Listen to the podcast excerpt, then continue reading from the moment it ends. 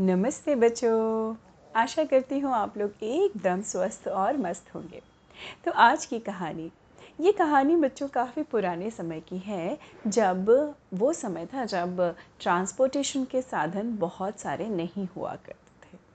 Transportation की जब हम आज की डेट में बात करते हैं बच्चों तो बहुत सारे साधन हैं मीन्स हैं ट्रेन बस एयरप्लेन हाँ जी, कार जूम जूम दौड़ती हुई कारें, इतनी सारी वैरायटी की auto rickshaw so many cycle है ना?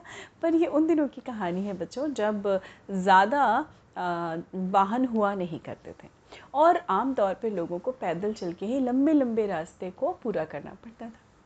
तो ऐसे ही एक बार हुआ कि एक राही यानी इसको हम कह सकते हैं यात्री मुसाफिर या ट्रैवलर ओके यात्री था जो आ, अपने सफ़र पे जा रहा था यात्रा पे जा रहा था और जाते जाते उसको जंगल में एक जगह से रास्ते से गुज़रना था और हो गई शाम। तो वो गया था थक सुबह से चल रहा था। पैदल चलते चलते बच्चों थकावट भी हो जाती है है ना? तो वो ये सोच के कि उसने कहा अरे चलो एक काम करता हूँ अभी तो आ, तीन ही बजे हैं दोपहर होने को ख़त्म होने को आ गई मैं थोड़ी देर विश्राम कर लेता हूँ। उसको एक बहुत बड़ा सा बहुत सुंदर सा छायादार यू ना बहुत पेड़ होते हैं ना बच्चों जो बहुत ही घने होते हैं, वैसा एक घना सा पेड़ दिखाई पड़ा जिसके नीचे सूरज की धूप भी नहीं आ रही थी। मंद मंद, ठंडी हवा चल रही थी। और उस मुसाफिर ने, यानी यात्री ने ट्रैवलर ने सोचा, चलो मैं एक काम करता हूँ, मैं थोड़ी देर पीठ टिका लेता हूँ, थोड़ी देर आराम कर लेता हूँ। ये सोच के उस पेड़ के नीचे वो अपना हाथ का तकिया बना के लेट गया। चूँकि वो दिन भर का थका हुआ था, बड़ी अच्छी हवा चल रही थी और उसकी आँख लग गई। अब जब उसकी आँख लगी और उसको पता ही नहीं चला कि वो घंटों सोता रह गया, जब उसकी आँख खुली तकरीबन तीन चार घंटे के बाद, उस समय तक सूरज ढल चुका था, यानी सनसेट हो चुका था, सूर्यास्त हो गया था और उस जंगल में हल्के हल्का अंधेरा हो गया था। हल्का हल्का क्या? ठीक ठाक सा अंधेरा हो गया था। हम्म अब उसको लगा कि अब मैं क्या करूँ? अब जंगल से निकलना तो सही नहीं है। अब मुझे कुछ ना कुछ करके किसी न किसी तरह से इसी जंगल में रात बितानी पड़ेगी और अपने आप को सेफ़ भी रखना पड़ेगा। अब ये सोचने लगा, उसने कहा, अरे, मैंने तो सोचा था, अपने आप को ही वो कोसने लगा कि, अरे, मुझे क्यों नींद आ गई, मैं क्यों रुका? लेकिन अगर काश मैं चल के निकल जाता तो शायद मैं इस जंगल से पार चला जाता। बहरहाल, अब तो मुझे भूख लग रही है। काश मुझे कुछ खाने को मिल जाए तो मैं सो भी पाऊँ। भूखे पेट तो मुझे नींद भी नहीं आएगी रात में।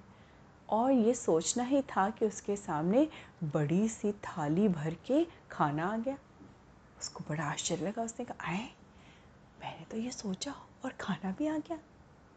आपको पता है बच्चों, ये खाना कैसे आया? क्योंकि जिस पेड़ के नीचे वो सो रहा था, जिस पेड़ को वो आम पेड़ या नॉर्मल सा एक ट्री समझ रहा था, वो था कल्प वृक्ष कल्प वृक्ष उसको कहा जाता है। वृक्ष मतलब पेड़ ट्री कल्प मतलब आपकी इच्छा। आपकी इच्छा को पूरा करने वाला जो आपकी इच्छाएँ होती हैं, उस पेड़ के नीचे आप बैठ के जो भी सोचेंगे, आपकी वो इच्छा पूरी हो जाएगी। तो वो उस बात से अनजान था, वो मुसाफिर यानी यात्री, कि ये कल्प वृक्ष है और उसके नीचे बैठ के वो सोच रहा था कि मुझे खाना मिल जाए। देखो, उसको खाना मिल गया। उसने भर पेट छक के खाना खाया। उसने कहा अब तो मुझे प्यास भी लग रही है। काश मुझे पानी मिल जाता। अब मैं कहीं जाऊँगा आसपास तो जंगल में तो पता नहीं कौन से जंगली जानवर होंगे। तभी क्या हुआ? जग भर के पानी आ गया। अरे, उसने कहा, वाह वाह वाह, मेरे तो वारे न्यारे हो रहे हैं। क्या बात है? ये कौन है जो मेरी इच्छाएँ पूरी कर रहा है? और उससे बेफिक्री से उसने पानी पिया। अब उसका पेट गया था भर। पानी पी के आत्मा हो गई थी तृप्त। अब आने लगी उसको फिर से नींद हल्की हल्की अब जब वो लेटा तो बच्चों ऐसा होता है, दिन में तो हम कैसे भी लेट जाएँ, पर रात में जब हम सोने, सोना चाहते हैं तो हम, हमें तकिया भी चाहिए होता है, या जिसका जो बेसिक कंफर्ट है, वो सबको चाहिए होता है। तो ऐसे ही उस यात्री के मन में विचार आया कि, काश एक तकिया मिल जाता, मैं कब तक हाथ से तकिया बना के लेटूँगा? ओ नर्म, सुंदर सा तकिया उसके सामने आ गया। अब वो तकिए पे लेट गया।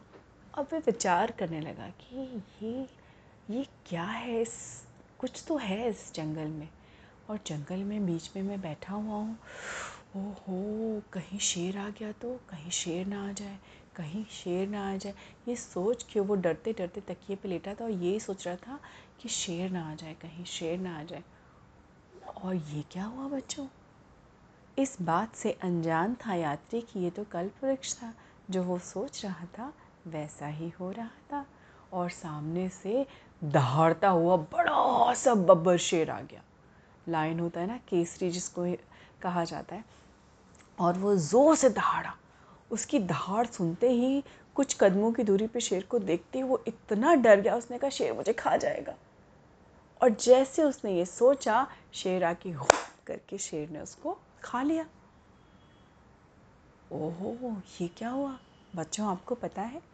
ये ऐसा ही एक कल्प वृक्ष था जो एक एक जंगल में था।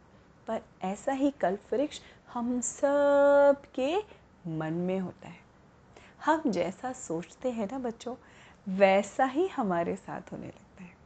अभी तो आप छोटे छोटे हैं है ना? अभी आप सिर्फ़ आ, खेलते हैं कूदते हैं। जैसे आप बड़े होंगे ना बच्चों वैसे वैसे इसकी वैल्यू करिएगा। जैसा हम अपने मन में सोचते हैं अपने लिए सोचते हैं वैसे ही हमारी ज़िंदगी वैसे ही शेप लेने लगती है। तो ये कहा जाता है कि हम सबके मन के अंदर ही हमारा कल्प वृक्ष होता है, जिसको हम जैसा चाहें वैसा हम यूज़ कर सकते हैं। ये आपने कॉमनली सुना होगा बच्चों this world is filled with energies है ना? तो हम अगर मन से खुश रहेंगे, है ना? तो हम एक्चुअल में खुश रहेंगे। अगर हम मन से दुखी रहेंगे तो हम वैसे ही दुखी वाइब्स को भी अट्रैक्ट करेंगे, वैसे ही लोगों को अट्रैक्ट करते हैं, है ना? तो इट इज़ वेरी इंपॉर्टेंट आपने बहुत कॉमनली सुना होगा कि भाई स्टे हैप्पी है ना? जब हम किसी को बड़ों को प्रणाम करते हैं या ग्रीट करते हैं तो सबसे कॉमनली यूज्ड फ्रेज़ क्या होते हैं? आशीर्वाद सॉरी क्या होता है? खुश रहिए। तो खुश रहना और खुश कैसे रह सकते हम अपने मन से खुश रहते बाहर की कोई भी चीज़ हमें खुश नहीं कर सकती। हमारी इच्छाओं की पूर्ति के लिए जो भी चाहिए होता है, वो सब हमारे अंदर ही होता है बच्चों। तो ऐसे ही अपने कल्प वृक्ष को पहचानिए और अपने कल्प वृक्ष से अच्छी अच्छी चीज़ें मांगिए, अच्छी अच्छी चीज़ें करिए, मेहनत करिए और हमेशा आगे बढ़ते जाइए। उम्मीद है आपको ये कहानी अच्छी लगी होगी बच्चों। आप लोग अपना विशेष ध्यान रखिए और मैं कहानियाँ लेके आपके सामने समय समय पे आती रहूँगी। नमस्ते बच्चों।